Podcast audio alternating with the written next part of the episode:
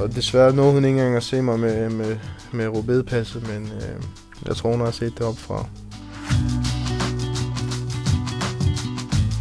Den her podcast er sponsoreret af Danske Spil, der hvert år sender overskuddet fra deres lotterier videre til kultur, idræts- og foreningslivet. Da jeg selv stod som 10-årig i Gentofte Svømmeklub og drømte om OL, havde jeg ingen idé om, hvor lang vejen dertil ville blive. Men i dag forstår jeg, at den er brulagt med afgørende øjeblikke. Derfor tager jeg i den her podcast ud og møder mennesket bag atleten, for at høre, hvad deres definerende øjeblikke var, og finde ud af, hvordan de håndterede de udfordringer, som vi alle kan møde. Jeg hedder Sara Bro, og det her er øjeblikket.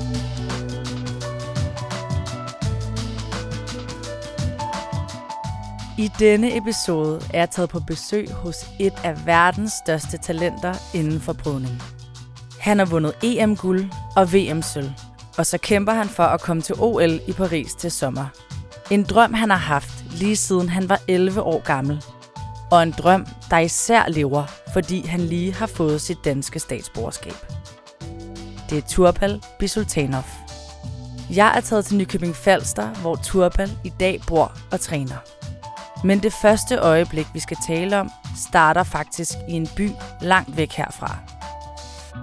Turbal tager os nemlig med tilbage til Herning, hvor han er i gang med at pakke sit liv ned i kasser for at forfølge bryderdrømmen.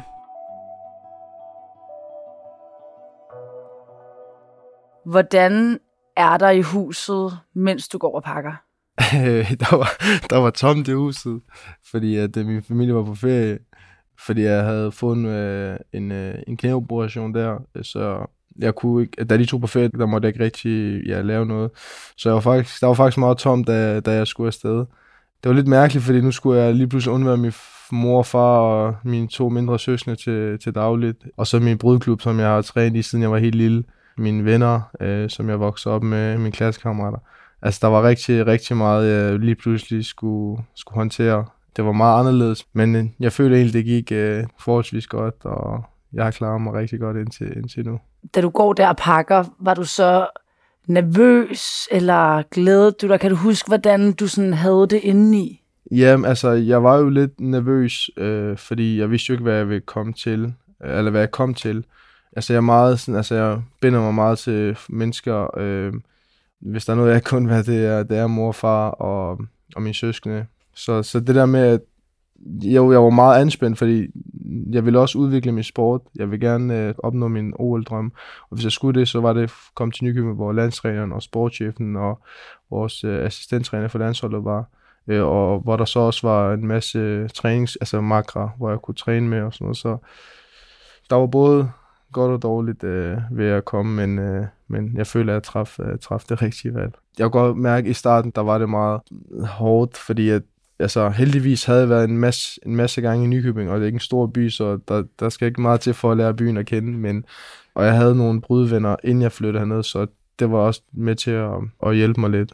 Og da jeg så startede på gymnasiet øh, få uger efter, det var også den, den måde, de tog imod mig, fordi jeg havde faktisk gået et år på S6 i Herning, mm. men øh, det var så ikke noget for mig, og så ville jeg prøve noget nyt, og så endte det med at blive HHX, øh, som jeg så gennemførte. Øh, så det var, ja, jeg blev taget rigtig godt imod i Nykøbing. Betød det noget, at du havde din storebror med dig også? Ja, altså både øh, træningsmæssigt, men også øh, det med, at jeg er meget familiemenneske, så det med, at jeg kunne binde mig til nogen, og hvis jeg havde brug for noget, så havde, var han der for mig. Både altså, på madrassen, men også uden for madrassen. Han var også flyttet til på grund af brydning og for at udvikle sit brydning. Så jeg havde sådan en, jeg kunne støtte mig op af hele tiden. Øh, altså han har jo været igennem det, jeg skulle til igennem, kan man sige. Så det eneste, han har har, har haft et ønske om, det var, at jeg blev den bedste, bedste brud i verden. Ja, det, det er jo det er ret specielt det der med at have søskende, der laver samme sport.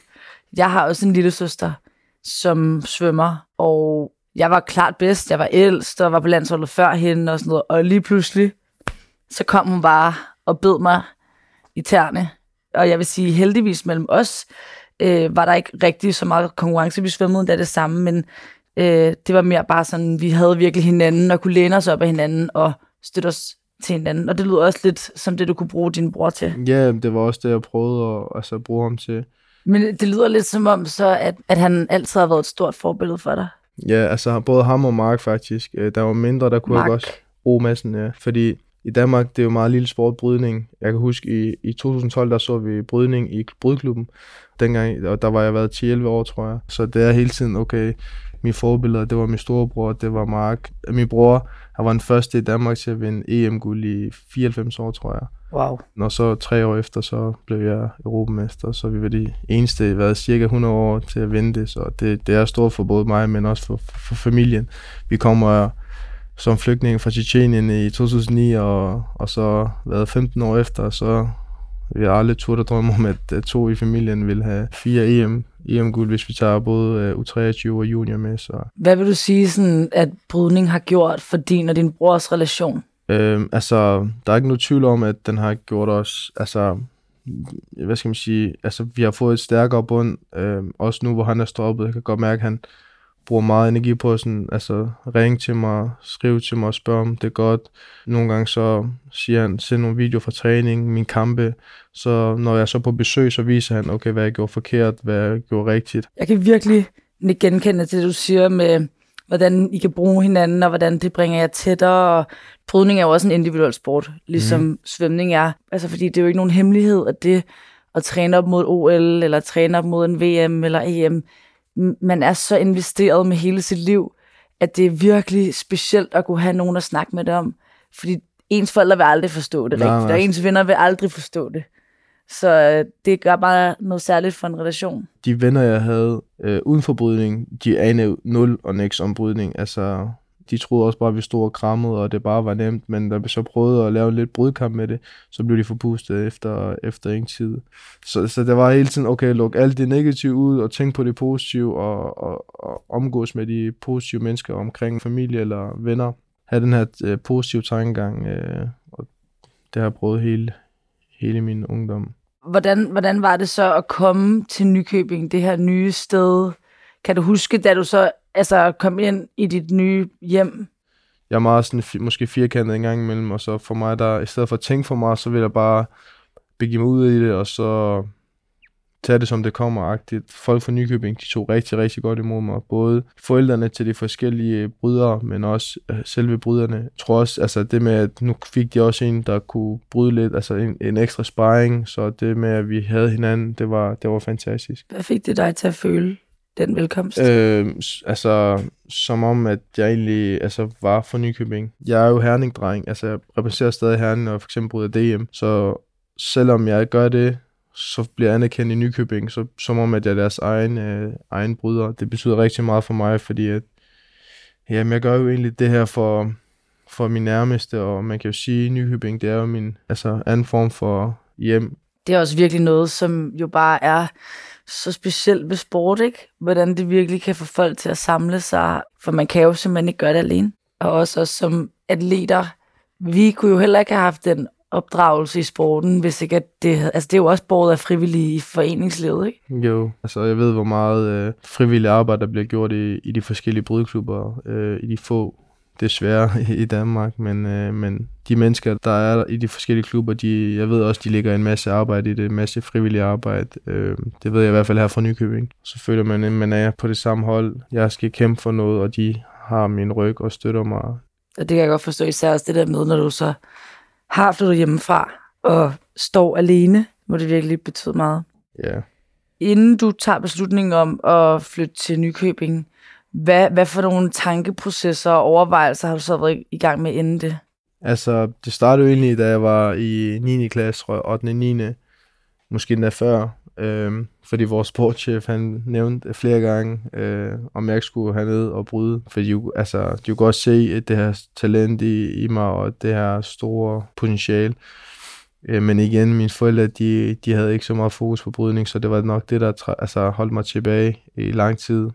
Hvad bestod deres modstand i? at jeg mere skulle studere end at bryde. Øh, Jeg kunne træne og bryde, øh, for at bare holde mig i form, og for ikke at lave alle mulige dumme ting. Øh, Men ikke for, altså, det var altså at have en kæmpe uddannelse og sådan noget. Men Hvordan kan det være, tror du? det er bare, de har ikke haft mulighed for at have den her uddannelse, og Øh, ja, i Danmark er det jo, du kan jo tage hvilken som helst uddannelse helt frit, øh, og det kunne man ikke øh, i Tjetjenien. Øh, de har slet ikke haft muligheder. De har haft en helt anden opvækst. Der begyndte du så at mærke, at dit kald var mere mod sporten. sporten. Ja, og, og så til sidst, da jeg begyndte selv at presse på og, og fortælle dem, så kunne jeg, kunne jeg godt mærke, at de... Var det, undskyld, var det i starten af 2G så? Nej, det var altså hele første, første G, øh, inden jeg flyttede til Nykøbing. Og det var der, de, tror jeg, sådan, til sidst gav slip, men så skulle jeg øh, have den her ungdomsuddannelse. Øh, det skulle jeg som minimum øh, tage, hvis jeg flyttede. Hvornår tager du den sidste beslutning? Og er det en beslutning, du tager for dig selv og præsenterer til dine forældre, eller ender det med, at de ligesom bukker under og siger, okay, så jeg afsted? Jeg tror, det er sådan en blanding, øh, fordi siden jeg var helt lille, der har jeg jo drømt om det her OL, OL. Så det var hele tiden med, altså mor og far, der skulle tænke over, okay, er det rigtigt? Og så til sidst, så pressede jeg på og sagde, altså, jeg virkelig gerne ville uh, bryde, men jeg nok også skulle, skulle tage mig sammen i skolen. Og, og så tror jeg, det var det, der sådan, altså overbeviste mig om det. Uh, og så sagde så kom jeg afsted med dig. Fis afsted. ja. Hvorfor var det lige præcis Nykøbing, du valgte at flytte til? Jamen, det var jo fordi det nationale kraftcenter, det åbnede her i 2016, mener jeg. Vores landstræner, han er oprindeligt fra Frederiksværk, men han flyttede så herned. Sportschefen var herfra, øh, og så faktisk min gamle træner, som var daværende øh, landsholdsassistent, han flyttede også til Nykøbing fra Herning. Så det var ligesom hernede, det hele foregik. Øh, min bror boede hernede. Der var flere træningsmakre. Jeg havde til sidst ikke nogen i Herning. Hvad tror du, hvad ville der være sket, hvis du ikke var taget afsted? Altså, jeg tror bare, jeg har været en helt almindelig gymnasieelev, øh, der har fået... Øh, jeg tror ikke, jeg havde været bedre i skolen. Øh, så jeg tror bare sådan meget middel almindelig gymnasieelev, der bare havde læst, øh, og så taget et par sabbatår, fordi jeg var usikker på, hvad jeg ville læse videre til. Øh, så det havde nok bare været øh, en samme situation som nu, bare uden øh, de sportslige resultater fordi at jeg har efter, efter HHX stadig ikke læst videre. Øh, men nu har jeg så fokus på brydning og, og lever lige nu af det, så, så heldigvis kan jeg godt øh, lige vente med at, at læse videre. Så, men ja, hvis jeg ikke havde, hvis jeg ikke var flyttet hertil, så tror jeg, tror jeg bare, at det har været mor og fars dreng, der bare gik i skole og, og arbejdede lidt ved siden af og forsørgede familien. Så godt, at du gjorde det. Ja, det er godt, at jeg prøver at forfølge min drøm.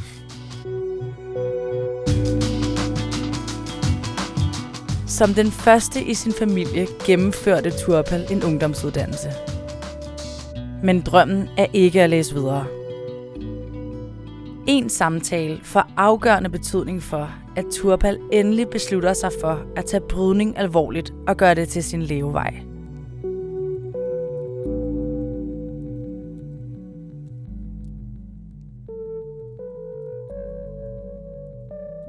Hvornår beslutter du, at du vil tage dig selv og brydningen seriøst? altså, jeg har jo altid taget brydningen seriøst. Det, der sådan skubbede mig lige en, en ekstra tand, eller det, der måske gik op for mig, det var, øh, da jeg så flyttede til Nykøbing, så fik jeg jo de her nye træner og sports, og så der var en helt anden struktur. Men træningsmæssigt, så tror jeg, der havde været en periode, måske lige et års tid, i det første år, hvor, hvor trænerne havde bemærket, at alt gik godt, og jeg udvikler mig, men problemet kom, når jeg så blev træt, eller når noget var for hårdt, så kunne jeg måske have en tendens til at give lidt for lidt op, og sige alt for nemt fra. Altså hver, efter hvert år, øh, inden øh, vi går på juleafslutning, eller inden vi har juleafslutning, så har vi altid sådan samtaler. Til den samtale fik jeg så efter det første år at vide, at nu skulle jeg til at stramme ballerne, fordi at de kunne også se potentiale i mig, men øh, de kunne også godt se, når det blev for hårdt, og når noget gjorde ondt, så havde jeg måske en tendens til at bare trække mig, eller sige, at jeg havde en skade, eller bare finde på dumme undskyldninger. Og det er der, øh, i de momenter, hvor, hvor en bryder bliver dannet, og hvor de skal vise noget hårdhed. Øh, så efter den samtale, der tog jeg det til mig. Hvordan var det at få det at vide? Jeg blev lidt øh, taget med bukserne ned, kan man sige, øh, men Øh, omvendt så var det jo fantastisk, fordi man kan jo så sige, det har jo hjulpet mig en hel del, og det er også derfor, at trænerne er der til at presse en, få det maksimale ud af en. Øh, jeg kunne godt mærke, at det var sådan lidt bittert i starten, fordi at jeg følte, at jeg ikke var god nok og, og det, men de sagde, at der, altså, alt var godt, men i de allerhårdeste perioder, hvor man tænker, nu vil jeg gik op, så skulle man bare give det en ekstra skal, og det valgte jeg så også. Hvem er med til sådan en samtale? Det er faktisk primært øh, landstræner og sportschefen. Hvordan reagerer du, når de ligesom siger de her ting? Så jeg kan godt forstå, at du lige bliver sådan, åh, den sved. Ja, Men også fordi, at det er lidt det der spejl, man ikke måske drømte om, ja at man skulle kigge ind i, ikke? Jeg tror, at i starten, der skulle jeg prøve at forsvare mig ud af den, altså, hvor jeg følte, hvor jeg tror, sådan, altså, begyndte jeg at fortælle, at det var ikke sådan, jeg havde følt, at jeg gjorde og sådan noget, men når, når noget har gentaget sig, så kan de jo godt se, at det er det, og der stod de jo bare fast. Så da de sagde det, kunne du godt gen, altså, kunne du genkende det med det samme? Altså, for jeg, jeg kan godt forstå, at du sagde det der med, sådan, så prøvede lige at forklare dig lidt ud af det. Er det så ligesom, jo mere man forklarer, jo mere kan man godt høre, shit, nu er jeg faktisk ved at gøre det lige præcis det, de siger, at jeg Ja, gør hele tiden. Det, det var det, altså, altså ja, det var jo lidt det, fordi jeg, så begyndte jeg jo at modsige mig selv, og så kunne jeg godt se, at jeg var meget lukket op der, og så begyndte jeg også at anerkende, at det var nok, øh, de har nok ret, og det vil jeg lave om på, og, og det gjorde jeg også fra, fra dag i dag. Altså, tror du, det er noget, der har været bevidst? Nej, jeg tror det er mere fordi, at i Herning, der har måske haft det nemt, altså, hvad skal man, ikke nemt, men det med, at der har måske gjort, som det passer mig, og der udvikler jeg mig så meget, at de andre ikke kunne følge med, og så var jeg sådan lidt ligesom den bedste. Men her, Klart. der fik jeg jo noget modstand, Kontant afregning. præcis, og når kampene er blevet længere, så har de måske været vant til det i nogle måneder inden, så er jeg måske gået død, og hvor de også kunne fortsætte med at kæmpe, og, og måske tage nogle point på mig, som jeg ikke har været vant til. Lige pludselig så var jeg ikke i min comfort zone, fordi at de andre kunne egentlig begynde at, at give mig hård modstand. Så det var nok, altså jeg tror det var derfor, og, og som sagt, så var det rart at have de her, de her samtaler, øh, for at vide, hvor man står, øh, hvad der skal udvikles på, hvad der skal ske. Og så var det også rart for mig selv at vide, fordi som sagt, jeg vil gerne udvikle mig, jeg vil gerne være den bedste version af mig selv, og så få at vide det på, på den hårde måde. I sidste ende var det, var det virkelig rart. Hvordan var det også så at skulle stå på egne ben? Altså, påvirkede det ligesom også den første tid? Så at flytte hjemmefra jo er jo en stor ting i sig selv. Jamen, altså, jeg, jeg tror ikke engang, jeg fik SU der, så jeg tror, jeg bare levede på min storebrors løn, og min mor og far hjalp os også lidt. Fordi at det var svært for mig at finde et arbejde, fordi jeg både gik i skole, men også havde brydning ved siden af, så det, det var mere eller mindre umuligt. Og så øh, efter et halvt år, der fik jeg så SU, fordi jeg blev 18 i oktober. Øh, men de første, det første halve år var, var, lidt, øh, var lidt svært og, og stramt. Men med de rette mennesker, der når man også langt, og det føler jeg også, jeg gjorde. Hvordan var tiden efter ligesom den samme evalueringssamtale, du havde med din Altså, træner og sportschef? øh, jeg tog det til mig, kom med øh, en anden form for mindset til træning. Så tror jeg bare, at det blev en helt ny version af mig. Øh, en krigerversion. Jeg nogle gange, så tror jeg bare, at jeg vil gerne have, at alt går hurtigt. Altså, når der ikke kommer resultater på kort tid, så tror jeg også, at min hjerne den begynder at fortælle mig, at nu, nu er det ikke godt nok, men så er det rart, som sagt, at have sådan en træner, der siger, okay, det her det kommer til at tage lidt længere tid, end du tror, og så føler man sig, okay, fair nok. Men jeg blev mærke i noget, du sagde, hvor at, øhm, at i starten handlede det meget om at skulle vise noget over for trænerne. Hvor vigtigt tror du, det er, at målet kommer mere indenfra, i stedet for udefra? Altså, det, det er nok vig- vigtigst, at det kommer ind fra, fordi det handler om at, at udvikle sig selv og bevise over for sig selv og sætte sine egne grænser. Ja, det er sjovt, fordi i, i min egen karriere, jeg har altid været enormt drevet af, øh, jeg elskede sporten, og jeg elskede at gå til træning, og jeg synes, det var sjovt at presse mig selv, og jeg elskede at få så meget laktat i kroppen, at mit tandkød nærmest gjorde ondt. Ikke? Altså, jeg synes virkelig, det hele bare var så fedt og sjovt. Da jeg kunne mærke, at sådan, målet kom mere uden for min krop, på en eller anden måde, eller uden for mit hjerte, så var det svært for mig at holde næsen i sporet og gøre de ting, der skulle til, fordi jeg fokuserede lidt for meget på, øh, Øh, kan de lide mig, eller øh, hvordan ser det her ud, eller hvad synes de om mig, og det var bare, nu hvor jeg sidder og tænker tilbage, så var det bare virkelig det, der sådan endte med, at jeg stoppede min karriere. Så, så jeg blev bare inspireret over den der måde, at du sådan trækker det tilbage. Hvis ikke du havde haft de træner, så kunne du også have kørt ud af en eller anden tangent, hvor at så var du måske aldrig unlocket dit fulde potentiale, og det tror jeg, at jeg aldrig endte med at gøre, fordi at jeg kom aldrig tilbage på det spor. Altså, det, det er jo ikke en hemmelighed. at Sidste år, da jeg fik de her resultater i starten af året, så begyndte både medie og også det her pas, det fyldte meget. Øh, så fik jeg også en kameramand øh, over, altså på nakken et, øh, jeg tror det var et lille års tid. øh, hvor han filmede både træning, han var med til VM, og det var der, hvor, hvor, hvor jeg for alvor blev testet. Træneren var også usikker på, om det var det rigtige, fordi jeg var ikke vant til det, og det var nyt. Men for mig var det også vigtigt, at jeg både promoverede mig selv, men sporten, men også min historie, fordi at hvis bare en anden kan, kan blive, hvad skal man sige, reddet ud af situationen, eller blive inspireret af min historie, så vil jeg blive glad. Øh, så det var hele tiden med at finde balancen i de her ting, både med medier, men også øh, med brydningen. Øh, og så blev jeg så skadet til EM. Alt var godt øh, op til.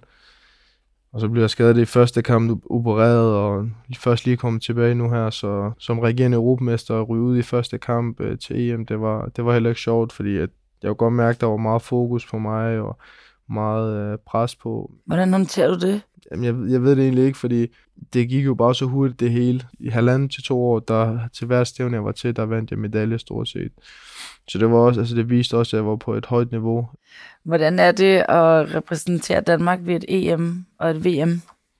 Ja, det, det er vanvittigt. Det er stort, øh, fordi da vi kom til Danmark, der, der blev vi taget rigtig godt imod. Min familie er glad for at være landet i Danmark. Øh, glad for det, vi fik dengang. Også, øh, vi fik en kontaktperson øh, i tre år for Røde Kors. Både Røde Kors, men også hende var med til at, at hjælpe familien rigtig meget, fordi i starten, der havde vi som sagt øh, virkelig ingenting og var meget presset på økonomien. Så hun var rigtig god kontaktperson. Også fordi jeg har aldrig oplevet mine bedsteforældre. Jeg kan huske min morfar, men, men, øh, men de andre, de døde sådan, inden jeg egentlig var stor. Så hende, kontaktpersonen, hun endte med at efter de tre år blive øh, vores bedstemor. Øh, vi kaldte hende bedstemor, så, så hun, jeg kommer stadig og hjælper mor og, og mine søskende. Og, men det med at, at repræsentere Danmark, det, det er stort, fordi hvis vi var smidt ud af Danmark, så vidste vi ikke, altså jeg aner, jeg kan ikke huske, hvordan vi kom til Danmark. Så det med, at det her det er mit andet hjem. Jeg er tjetjener, men, men jeg føler mig også dansk, fordi at Øh, jeg har ikke andet, jeg har ikke oplevet andet, kan man sige. Øh, jeg har ikke boet andre steder, så ja. Jeg er stolt over, jeg føler, det er stort at repræsentere Danmark i sådan en lille sport, men øh, det er også en, en af de ældste OL-disciplin, øh, brydning, så det, det er stort at repræsentere Danmark til, til VM og EM, og så forhåbentlig til OL. Er der forskel på at gå ind i en kamp og være underdog, og så gå ind og være mere favorit? For du har jo virkelig lavet nogle virkelig flotte resultater, og lyder det meget som om kommet nærmest lige ind for højre Ja, fordi som underdog, der er der jo ikke pres på. Der kan du egentlig gøre lidt, hvad du vil. Og så, ja, jeg tror, jeg ved ikke, om der har været nogen verdensmester i Danmark i dansk brydning, så jeg ved, det er i hvert fald rigtig, rigtig mange år siden. Så må det ikke, uh, hvis alt går efter planen, jeg bliver den første. Nu må vi se, om mit brydning går op eller nedad. Vi skal helst gå opad. Udover sin storebror har Turpal haft et andet stort idol, nemlig den tidligere professionelle bryder Mark O. Madsen, som har vundet sølv ved OL og i dag er MMA-udøver. Nu drømmer Turpal selv om at komme til OL. Men for at det kan ske, skal han først klare en anden og helt anderledes prøve. Og han får brug for al den hjælp, han kan få.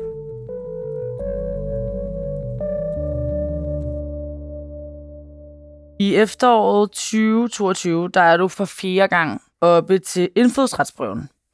Og jeg har faktisk lige taget noget med til os, som måske kan tage dig lidt tilbage til lige da du havde fået svar. Faktisk Kondi. Det skulle være i doser. Det kunne vi desværre ikke finde. Nej. Men ja, det vækker rigtig, rigtig gode minder. Skal vi lige åbne den og tage en tår? Ja, det kan vi godt.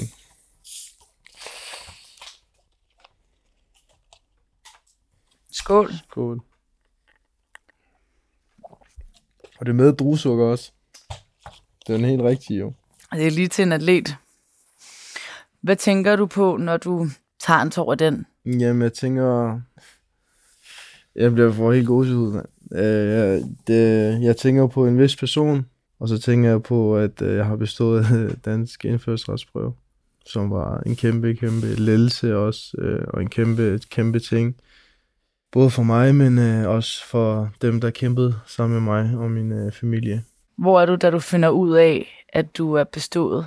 Altså, lige efter øh, testen, der sad vi faktisk herinde også, hvor på din plads, der sad John, Højgaard, min manager, og så der hvor John sad, der sad jeg, og Alma, som desværre ikke er her med, hun sad, hvor Mikkel sidder. Som var din lærer, der... Ja, ja, som jeg hjalp mig med den her indførselsprøve. Så kom den på nettet, øh, hvor alle svarene kunne ses og sådan noget. Og jeg kan huske, heldigvis kunne huske alt det, jeg svarede. Så det var... du har virkelig tærpet det. Ja, jamen, jeg, jeg ved ikke, altså jeg kan bare huske, det var, det var mere, altså det var bare tre spørgsmål, og så skulle man sætte kryds. Så jeg kan godt huske alle de steder, jeg havde sat kryds. Så da vi sad og efter nogle to timer og lavede den, øh, jeg tror vi lavede den på computeren, men John havde så de der svar og sådan noget, så sagde jeg de svar, jeg havde sagt, og så havde han, sagde han bare, om det var rigtigt. Så vi sad og skrev ned, øh, hvor mange rigtige jeg havde, og også kunne godt se, at jeg havde bestået den her prøve. Øh, så jeg var begyndt at juble allerede der, men, men vi kom ikke offentligt ud med noget, fordi altså, hvis nu jeg havde nogen forkert, altså igen, jeg, jeg er meget, jeg gider ikke, med mindre noget er officielt, så kan jeg ikke juble med noget. Hvordan føles det, at I sådan sad der og lagde det sammen, og det går op for dig?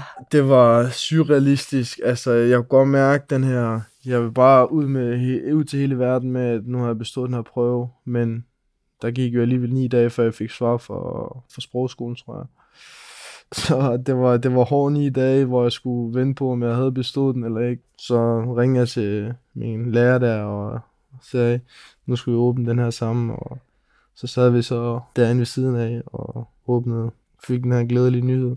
Hvordan smagte den faktisk kun det der? Det var nok den bedste faktisk, jeg nogensinde har fået. Fordi jeg drikker ikke alkohol. Normalt ville man måske drikke en vin eller skåle det med noget andet.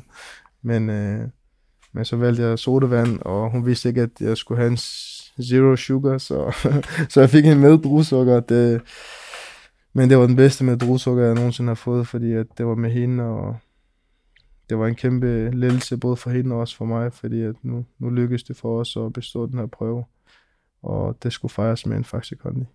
Jeg ved, hvor meget det betød for hende, at vi bestod, øh, og hvor meget hun egentlig brugte sin tid, og hvor meget vi knoklede. Altså du kan se, der er stadig, det er hende, der har skrevet NATO 1949, øh, og det er over et år siden. Øh, vi har siddet og øvet herinde. Jeg kan bare huske hendes øh, skrift også. Hvem hun skrev nitaler på. Det er ligesom mig. Men øh, jeg ved også, hun er et bedre sted nu, hvor hun følger med. Så jeg bliver simpelthen så rørt, men jeg er også virkelig en, som har følelserne meget ude på tøjet. Men hvor er det dejligt at have en, man kan, at du har haft hende ved din side. Tænker du på hende, når du ser Faxe Kondier? Øh, faktisk, ja. Men øh, jeg, var start, jeg var stoppet med lidt med at drikke Faxe Kondi.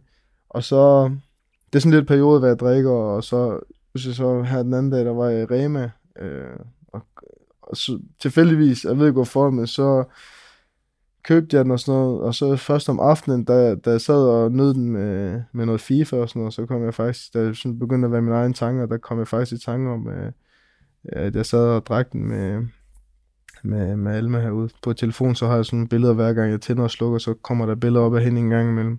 Ja, det kan være, at jeg skal have et billede af Faxe Kondi som baggrund. men, øh, men ja, altså, jeg, især efter i dag, jeg tror også, jeg vil øh, tænke mere på, på hende, når jeg ser en faktisk Connie, men jeg tænker på hende hver dag, fordi at jeg tænker på OL hver dag, og OL, det, det skal jeg gøre for, for hende, øh, mine kære onkler, øh, også min, øh, og min familie og min, mine medmennesker, der, der følger mig og, og tror på mig og håber på, at jeg, jeg, ja, jeg opnår min drømme og mål. Det kan godt være, at jeg ikke får det nævnt, at jeg tænker på folk, men, men en ting er sikkert, at jeg tænker, tænker på dem, der har været der for mig. Hvordan vil du beskrive kampen om passet? Så de første to gange, der gik jeg jo egentlig op uden at, at, at ja, være forberedt og dumpet, og så tredje gang fik jeg så hjælp øh, en måned siden, halvanden måned. Det var så meget nyt, fordi der begyndte vi at se alvoren i, i det. det. Det lyder også som om, at det har været en virkelig mental hård proces. Ja, hvis jeg har dumpet sidste, sidste vinter, og min OL-drøm var, var på spil, så ved jeg jo ikke, hvad, hvad, hvad jeg har siddet med nu. Kan du huske, da du får, for du får svaret i e-boks, ikke? Kan du huske, hvad der sådan står? Ja, der står, at du har bestået som det første, altså overskriften inde i e-boks. Det er enten bestået eller ikke bestået. ja. så, jeg venter, så jeg venter egentlig bare til... Øh, og se den første linje. Ja, så gik jeg ind, og så så jeg, at øh, de 41, jeg havde fået rigtigt, det var også de 41, vi havde siddet og, at tale sammen herinde, så Hvordan havde du det i kroppen, da du læste det var meget befriende, så jeg var bare glad. Ja. Øh, men så vidste jeg jo godt, at der var en lang proces, fordi nu skulle jeg til at søge det her dansk pas, og det tager bare ja, lang tid, men igen, så søgte jeg den her dispensation, og, og var heldig at få det lidt før. Og så, da jeg så endelig havde det i hånden, det var, det var surrealistisk. Ja, for hvordan, hvordan var det at hente det på borgerservice? Det, altså, da jeg skulle op, det er fordi, jeg skulle til Finland, og så fik jeg at vide, at det nåede ikke at blive klart. Umiddelbart er det klart, da jeg skulle rejse, så jeg havde fået det der papir for Midlertidigt. Ja, midlertidigt. Øh, men to dage inden jeg skulle rejse, tror jeg, eller to-tre dage inden jeg skulle rejse, så blev jeg så ringet op, fordi de havde vist søgt om at få det tilsendt hurtigst muligt. Så, så fik jeg det alligevel i uh, Finland, men så fik jeg det så ikke brugt, fordi ja, der var ikke noget kontrol, hverken på vej eller tilbage. Så Følte du dig mere dansk i situationstegn, da du stod med passet? Jamen, øh, på en eller anden måde, ja. For det nu, det var det sidste step egentlig for at kunne kalde mig dansker, tror jeg. Øh, vil mange sige, så ja, fordi at nu har jeg dansk statsborger, nu er jeg dansk statsborger og føler mig egentlig, ja, dansk. Hvad har din lærer Alma betydet for dig i den her proces? Hun betyder alt, altså, det var en kamp, vi startede sammen, og, og, og også sluttede sammen. Øhm, jeg ved, hendes store drømme øh, var at se mig repræsentere til, øh, Danmark til OL, fordi hun kunne godt se, hvor det var begyndt at bære hen, så og desværre nåede hun ikke engang at se mig med, med, med Robedpasset, men øh, jeg tror, hun har set det op fra. Så nu må jeg bare fælde mig og tage mig sammen og, og vente skide OL. Går drømmen til OL, eller tør du drømmen større? Altså, altså OL-deltagelse. Nej, nej, altså for mig, jeg- hver gang jeg tager ud til noget, der handler det for mig, selvfølgelig, altså det eneste, jeg har fokus på, det er guldmedalje. Jeg har altid bare haft den der, jeg skal vinde. Men selvfølgelig, jeg ved jo godt, at mine modstandere, de kommer for at vinde, og nogle gange skal det heller ikke stå en til år, altså øh, stå til hovedet, at vinde, vinde, vinde, men, men igen, jeg tager et skridt ad gangen. Hvad, hvad siger din familie så nu til din brudekarriere? Og alt du, det, du har opnået? Øhm, faktisk, jeg føler bare, at der kommer mere og mere støtte, eller det har der gjort de sidste par år. Og nu siger far for eksempel bare, at øh, nu skal jeg bare vinde OL-guld. Øh, Okay. så, Så. må jeg bare sige, fair nok, det skal jeg nok. Ej, altså, de har godt selv set, det, det, det er hårdt, men de tror på mig, og det vigtigste er, at jeg tror på mig selv, og det gør jeg, og med dem i ryggen, og som sagt, de her mennesker hele tiden, altså, det, jeg, jeg, altså, jeg tror på det, men i sidste ende, det er jo bare som få ting og marginal, der kan afgøre det hele øh, til den dårlige side, øh, der gør, at man så kan få slukket nogle drømme, men, men igen, sådan er det med, med både brydning, men også alle andre former for sport. Der, der kan ske ting, man ikke venter, altså, hvor man mindst venter det, så jeg tænker bare, øh, lykkes det ikke, så må vi op på hesten igen og, og prøve til næste gang. Øh, og hvis heller ikke der, så, jamen, så har man da prøvet, og, og så sige, øh, så var det måske ikke øh, OL, der var i det her liv ment, øh, ment for mig. Øh, så må jeg komme med som tilskuer og opleve det på den måde. Et eller andet, altså det ved jeg ikke. Jeg tror heller ikke, det er værre, end at, øh, at man skal grave sig helt, helt ned i, i det sorte hul, fordi i sidste ende, vi er mennesker, og, og dem, jeg konkurrerer med, de har jo de samme dr- drømme og mål som mig. Så det er jo igen bare med at forberede sig bedst, og føler man, man har gjort det bedst, og, og ikke kunne gøre bedre, og så den anden var bare var bedre, og sådan er det jo bare jo. Hvad betyder din familie for dig? Alt. Familie kan ikke købes for penge overhovedet, altså. Ja, vi har altid, vi har øh, lidt sammen, men øh, nu har vi også, altså nu har vi det også forholdsvis godt, og vi har hjulpet hinanden gennem tiden øh, i de hårdeste perioder. Så ja, familien betyder alt. Jeg ved, hvad min familie, i hvert fald far og mor, har været igennem, øh, få det fortalt sådan gennem årene. Det, det har været nogle forfærdelige øjeblikke for dem, ved jeg, så at kunne se dem, øh, desværre ikke så tit, fordi at jeg bor her, men øh, så ringer jeg til dem hver dag og, og snakker med dem og, og nyder deres smukke ansigter. Ja, familie har altid været øh, nummer et for mig. Det vil det altid blive. Sport og skole og alt andet, det kan komme og gå, men familie vil altid, vil altid være nummer et. Tak fordi, at du havde lyst til at dele din historie. Tak, og tak for at jeg gerne måtte øh, være med i dag.